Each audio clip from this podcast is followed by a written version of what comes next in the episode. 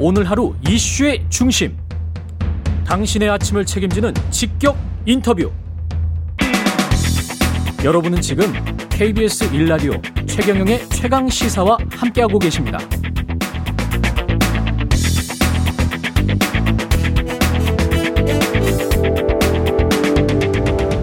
네, 러시아의 우크라이나 침공에 따른 경제 여파 계속되고 있는데요. 스태그플레이션 이야기까지 나오는데 약간 더 먼 미래를 볼 필요도 있고 이게 작은 작은 나비 효과는 아닐 것 같고요. 굉장히 큰 나비가 펄럭이는 상황이 될 수도 있을 것 같습니다. 차현진 한국은행 자문역과 함께 관련 이야기 나눠보겠습니다. 안녕하십니까? 안녕하십니까? 예.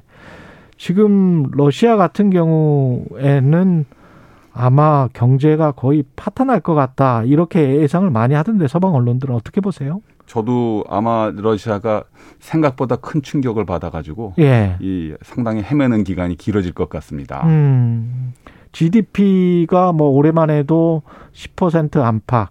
예. 그리고 뭐 내년까지 생각을 해보면 전쟁 끝나고 나면 언제까지 될지는 모르겠지만 20%까지 아주 수축될 수 있다. 예. 줄어들 수 있다. 이런 분석이 나오더라고요. 예. 지금 세계 GDP 한국이 10이고 예. 러시아가 11위인데 예, 11일이 예. 우리 바로 밑이군요. 예, 바로 밑에 있는데 예. 이 상태로 한 1, 2년 가다 보면 12, 13위로 아마 러시아가 주저앉지 않을까 싶습니다. 그렇게 되겠군요. 지금 저 일단 서방 진영이 스위프트 망에서 러시아 은행들을 배제시킨 게 가장 큰 타격이긴 한데 이 효과 는 어느 정도였다고 일단 보십니까? 어, 꼭 그거 하나만의 효과를 따로 떼어내서 볼 수는 없는데 예. 굉장히 큰 것만은 사실입니다. 예. 보통 사람들한테 비교해 보면 음. 대외 바깥 세계하고 통신하고 있는 스마트폰을 뺏은 효과니까요. 아이고. 예. 그러니까 아. 지금 같은 똑같은 조치를 취했는데 예. 2005년에는 북한, 2010년에는 이란에 대해서 각각 핵실험을 했다는 이유로 스위프트망에서 배제를 했는데 음. 지난번에 우리가 잘 아는 것처럼 김정은 위원장이 트럼프를 만났을 때 만나자마자 한 얘기가 피가 마르는 고통을 겪었다.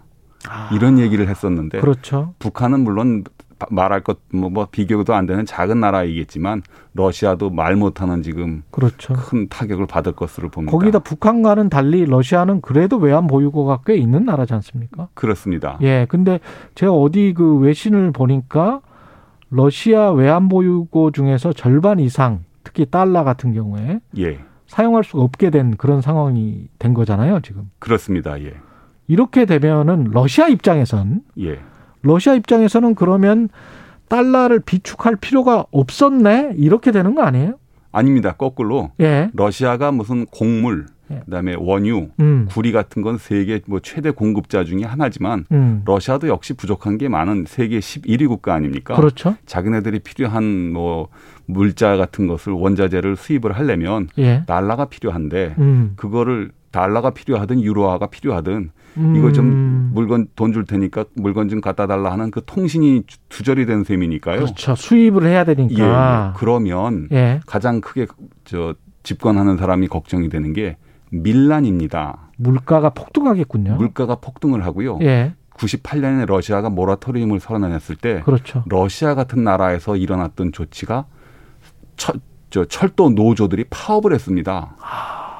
그때 그것을 진압하려고 음. 일개 무명의 푸틴을 KGB 국장으로 올린 거거든요. 예. 정권이 왔다 갔다 하는 그런 밀란이 생기는데 어. 러시아에서는 입장에서 보면 대외적으로 전쟁도 중요하지만 음. 대내적으로는 민심 관리라는 또 다른 시한폭탄을 갖고 움직이는 게 되기 때문에 음. 좀 굉장히 신경이 쓰일 것 같습니다. 루브라는 폭락했고 예. 금리는 20%로 인상이 됐고 네. 거기다가 수입 물가가 치솟으면 인플레이션이 안 일어날 수가 없는 상황이네요. 그렇습니다. 러시아도. 야, 그렇군요. 거기에다가 근데 이제 스위프트 이 망 자체를 좀 곰곰이 보면 이거는 지금 민간 유선 통신망이지 않습니까? 그렇습니다. 이 결제망은 그러면 다른 민간 통신들도 있을 텐데 예. 민간 유선 통신이 있을 텐데 그러면 그 다른 경쟁사들은 좀 이득을 보게 되나요? 어떻게 됩니까? 요 기회가 아마 그 사람 그, 그런 경쟁사한테는 좋은 기회라고 생각을 할 겁니다. 아, 스위프트는 뭐 일반인들이 알 필요도 없는 금융기관관들만의 뭐 저 통신망인데 우리가 해외 송금할 때 스위프트망을 네. 들어보는 거죠. 예 그렇습니다. 예. 근데 그게 수수료가 보통 비싸죠. 예, 비싸 비싸거든요. 우리가 예. 송금 수수료가 비싼 이유 중에 하나가 SWIFT 망을 쓰기 때문에 그런 건데 그렇죠. 이번 기회에 SWIFT를 르는 송금이 안 되는 금융기관이 늘어나고 음. 뭐 가격도 비싸다고 그러면 이 기회에 자기네들의 market share를 넓히려고 하는 경쟁사가 많을 거고요. 경쟁사들이 예. 있습니까 예, 지금? 예. 뭐 Euroclear라든지 예. 뭐 Clearstream이라든지 주로 이제 유럽 계통 국가들이 몇 개가 있는데 아, 그런 상업 베이스에서 SWIFT랑 경쟁하려고 하는 회사가 있고요. 예. 그 다음에 정부 차원에서 음. 미국이 주도하는 스위프트를 못 믿겠다 음. 해서 이게 2015년부터 아랍권에서는 뭐 부나라고 하는 또 아랍권 시스템이 있고 예. 중국은 2015년인가요? 뭐 그 위안화 국제 결제망 뭐 칩스라는 CIPS라는 것도 예. 만들었고 러시아가 또 한 3년 전에 자 요런 사태가 올 줄 알고 만들어 놨는데 아직은 마켓 시어는 미미하지만 그렇죠. 각국이 결국은 유로, 미국이 지배하는 SWIFT에 도전을 한다는 이야기인데 예. 이런 사태가 빈번해진다든지 기, 이 시기가 길어지면 음. 분명히 SWIFT는 어 강한 도전을 받을 겁니다. 그러면 SWIFT가 도전을 받으면 미국이 주도하는 달러, 예. 달러 패권도 위협을 받게 되는 겁니까? 예, 여기부터는 약간의 이제 더 추가적인 가정이 필요한데 예. 어, SWIFT 미국이 세계를 지배하는 축이 세 개가 있습니다. 예. 돈으로 지배하는 IMF가 있고 그렇죠. 그다음에 통신망 SWIFT가 있고요. 예. 그다음에 뉴욕에 본사를 둔 둔 CLS라는 은행이 있습니다. 음. 전 세계 모든 은행들이 그 은행에 가가지고 하나 둘 셋 하고 달러하고 다른 통화를 바꾸는데 그 세 개 축이 하나가 무너지는 거기 때문에 미국으로서는 스위프트를 대체할 수 있는 다른 방법을 고안할 텐데 예. 저 입장에서는 아마 제 저 저는 예상하기에 음. 스위프트는 지금 말씀하신 대로 민간 유선 통신망이지 그렇죠. 않습니까? 예. 이거를 국제 기구로 아. 격상을 시키는 방법이 있지 않을까 싶습니다. 대표적인 예. 게 예. WTO거든요.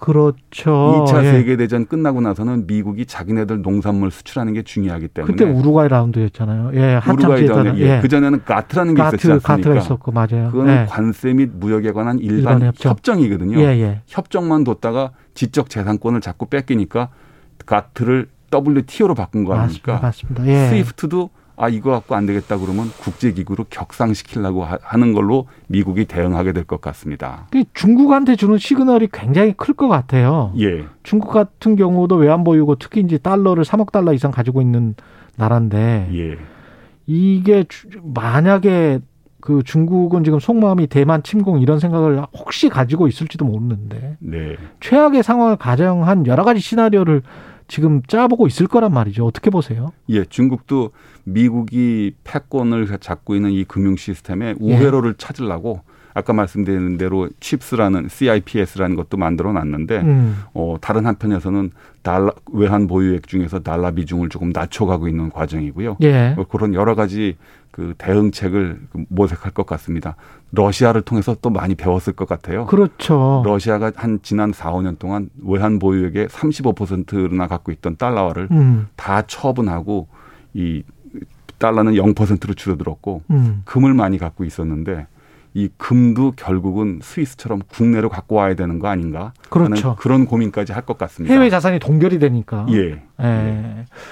이게 그 선한 의지로 우크라이나를 도와주기 위해서 자유와 민주를 찾기 위해서 뭐 우크라이나는 자기 주권을 행사를 한 거고 러시아가 네. 지금 명백하게 나쁜 행위를 한 거지 않습니까? 그래서 예. 러시아를 제재를 한 건데 그 제재가 결국은 부작용이 장기적으로 보면 부작용이 돼서 예. 달러가 영향력이 약해질 수도 있고 그게 오히려 미국 패권에 악영향을 미칠 수도 있게 되는 그런 아이러니한 상황인 그렇습니다. 겁니까? 예. 길게 보면 예. 달러와 중심의 이 세계가 너무 한쪽에 그 힘이 쏠리는구나 하고 물론 현재는 러시아를 향한 반감이 훨씬 더 인류애적인 그렇죠. 관점에서 크지만 그렇죠. 길게 보면 예. 결국 스위프트는 민간 회사 아닙니까? 그렇죠. 민간 회사를 통해서 세계 경제나 세계 정치에 영향을 미친다는 것 자체가 쥐락펴락 한다는 이건 말이 안 좀, 되지. 예, 생각해 보면. 예, 예. 말이 안 된다 해서 그 길게 보면 달러화에 대한 반감 음. 정도는 더 크게 만드는 그런 사건이 될 것 같습니다. 특히 중국 같은 경우가 그럴 것 같은데 이제 안 그래도 블락화 경제 우리가 이야기를 하는데요. 예. 관련해서 또 디지털 화폐 이야기도 하고 중국도 디지털 인민 위한 이거를 예. 막 개발을 했잖아요. 예. 이게 다 연동이 될 것 같습니다. 블록체인 기술도 그렇고요. 예. 이제 결국 기술적으로는 예. 해외 국경을 넘나드는데 아무 제한이 없는데 음. 그걸 국제법이나 국내법으로 어떻게 단속을 하느냐 하는 예. 이제 정책 결정가들의 마음에 달려 있는 것 같습니다. 아. 기술적으로는 이제 모든 게 해결이 됐고, 기술적으로는 모든 예. 게 해결이 됐고 네, 그러면 중국이나 어떤 블록화된 경제 한쪽에서 예, 우리는 지금부터 디지털 위안화를 통용하는 어떤 그 전 세계 경제의 한 4분의 1은 이쪽으로 가겠다라고 하면 예. 어떻게 할 수가 없나요? 그거는 뭐 그야말로 패권을 갖고 있는 나라가 다 사라지는 그야말로 정글 같은 사회가 되는 건데 그렇죠. 그러면 누가 패권을 잡고 어떻게 돌아갈지는 아무도 예측을 못하는 지금 그런 입구에 지금 우리가 서 있는 거 아닌가 이런 생각이 아, 듭니다. 심각하네. 예, 미국은 어떻게든 이거를 달러 패권은 잡아야 되는 거 아니에요? 계속 예. 잡고 있어야지 미국의 헤게모니가 지속이 될 거 아닙니까? 예. 그래서 예. 아까도 말씀드린 대로 그 정글 같은 사회로 가지 안 가기 전에 미국이 할 수 있는 것은 음, 아직도 힘이 있을 때 음. 모든 것을 국제 기구로 만들어서 지금의 아, 지분을 계속 갖고 간다. 이제 이렇게 나가지 않을까 싶습니다. 뭐 아, 예. 그렇군요. 예. 그래서 모든 나라들을 그 국제기구 안으로 편입시키고 예, 예, 그러면서 그 모든 룰과 이런 것들 표준화된 룰은 또 예, 미국 위주로 예, 기존의 체제를 계속 가져가는 그런 방식을 취할 것이다. 예. IMF가 아. 지금 미국의 지분이 처음에 만들어질 때는 30%였는데 예, 지금은 17% 정도 되거든요. 예, 계속 구- 지분은 줄여놓지만 지금 고거래도 있으니까 IMF를 통해서 미국이 그큰 소리 치는 거 아니겠습니까? 그렇죠. 예. 아, 근데 이제 그 디지털 화폐와 관련해서는 어떻게 보세요? 어쩔 수 없이 영향력은 계속 커질 거라고 보십니까? 예. 이 사태 말고라도? 예, 예. 그, 저, 결국은 다른 한쪽에서 미국, 소 러시아를 떠나서 예. 모든 사람들이 생각하는 것은 야, 이거는 뭐 내가 갖고 있는 돈이라는 것이 음, 쓸 수도 없는 그런 상황이 된다고 그러면 음. 결국은 그 금을 갖고 있다든지 아니면 예. 디지털 화폐 같은 걸 통해 가지고 내 자산권을 지켜야 되겠다 하는 그런 경각심이라고 그럴까요? 경계심을 좀 키워서 길게 보면은 그쪽에 대한 자산 수요, 보유 아. 수요를 좀 높이게 되지 않을까 싶습니다. 디지털 화폐가 공식화되면 지금 사적인 민간 시장에서 코인 같은 것들이 막 이렇게 나오잖아요. 예. 그런 것들은 어떻게 되나요? 그 지금 말씀드린 대로 예. 뭐그 자산 중에 일부는 그런 것도 갖고 있을 필요가 있겠다. 아, 지금 러시아가 러시아의 부자들이 그런 수요가 커져서 최근에 전쟁이 시작된 이후에 잠깐 비트코인 가격이 오른 게 그런 이유 때문이다라는 그런 분석들이 있습니다. 그렇군요. 우리나라 같은 경우는 어떻게 대비를 해야 될까요? 제가 보기에는 제일 걱정이 되는 게 예, 이제 SWIFT라는 단독 그 절대자가 시장을 지배했었다가 예, 지금 중국에서는 CIPS, 아랍에서는 Buna, 러시아는 또 이렇게 각국이 자기네들의 표준을 만들어 가지고 이런 시스템을 쓰자고 제안을 하지 않습니까? 그렇죠. 한국의 입장에서는 그 중간에 끼어 가지고 음, 여태까지는 아무 고민 없이 스위프트만 썼는데 음, 중국하고 무역할 때는 이걸 써야 되나 어. 원유를 수입할 땐 저걸 써야 되나 해가지고 한국의 그건 행복한 선택의 고민이 아니고 눈치 보는 선택을 해야 되는 그런 상황이 되지 않는가 싶어서 그게 조금 네. 걱정이 됩니다. 근데 미국이 다른 거 쓰면 예. 좋아하지 않을 거 아니에요? 눈치를 많이 주겠죠. 예. 아, 이 쉽지 않네. 예. 디지털 화폐 같은 경우는 어떻게 대비를 해야 되죠? 그거는, 예, 그건 뭐 아직 우리 한국도 그렇고 예. 미국도 그렇고 세계가 이렇다 할 결론을 못 내리는 못 내린 상태인 것못 같아요 아직은요. 예. 그래요? 지난 예. 1월에 미국에서도 백악관에서 발표한 자료를 보면 음, 결론이 없습니다. 음. 이거는 이래서 좋을 수도 있고 나쁠 수도 있고 뭐 그런 정도로 지금 아직 이것 대답을 얻는데 정책 당국이 한 몇 년 더 걸릴 것 같습니다. 예. 오늘 사실 굉장히 좀 큰 이야기인데 생각해 보면 이게 앞으로 10년, 20년을 좌우할 수 있는 이야기이기도 하거든요. 화폐 예. 전쟁이라는 책도 있었는데 예. 사실은 전쟁이 촉발돼 있었고 예. 지금 이게 러시아 우크라이나 전쟁으로 아주 그 표면적으로 보이게 된 거 아닙니까? 그렇습니다. 예. 예. 앞으로 위안화와 달러의 결국은 경쟁일 텐데 예. 그건 어떻게 예상을 하세요? 누가 알겠습니까, 그거? 결국 GDP는 중국이 이 정도 성장률로 되면은 뭐 한 5년, 6년 후에는 따라간다는 거 아닙니까? 네. 예. 그렇지만 다른 측면에서 보면 아직도 기축 통화라고 할 때 위안화에는 쳐주질 초대를. 갸우뚱하지 예. 않습니까?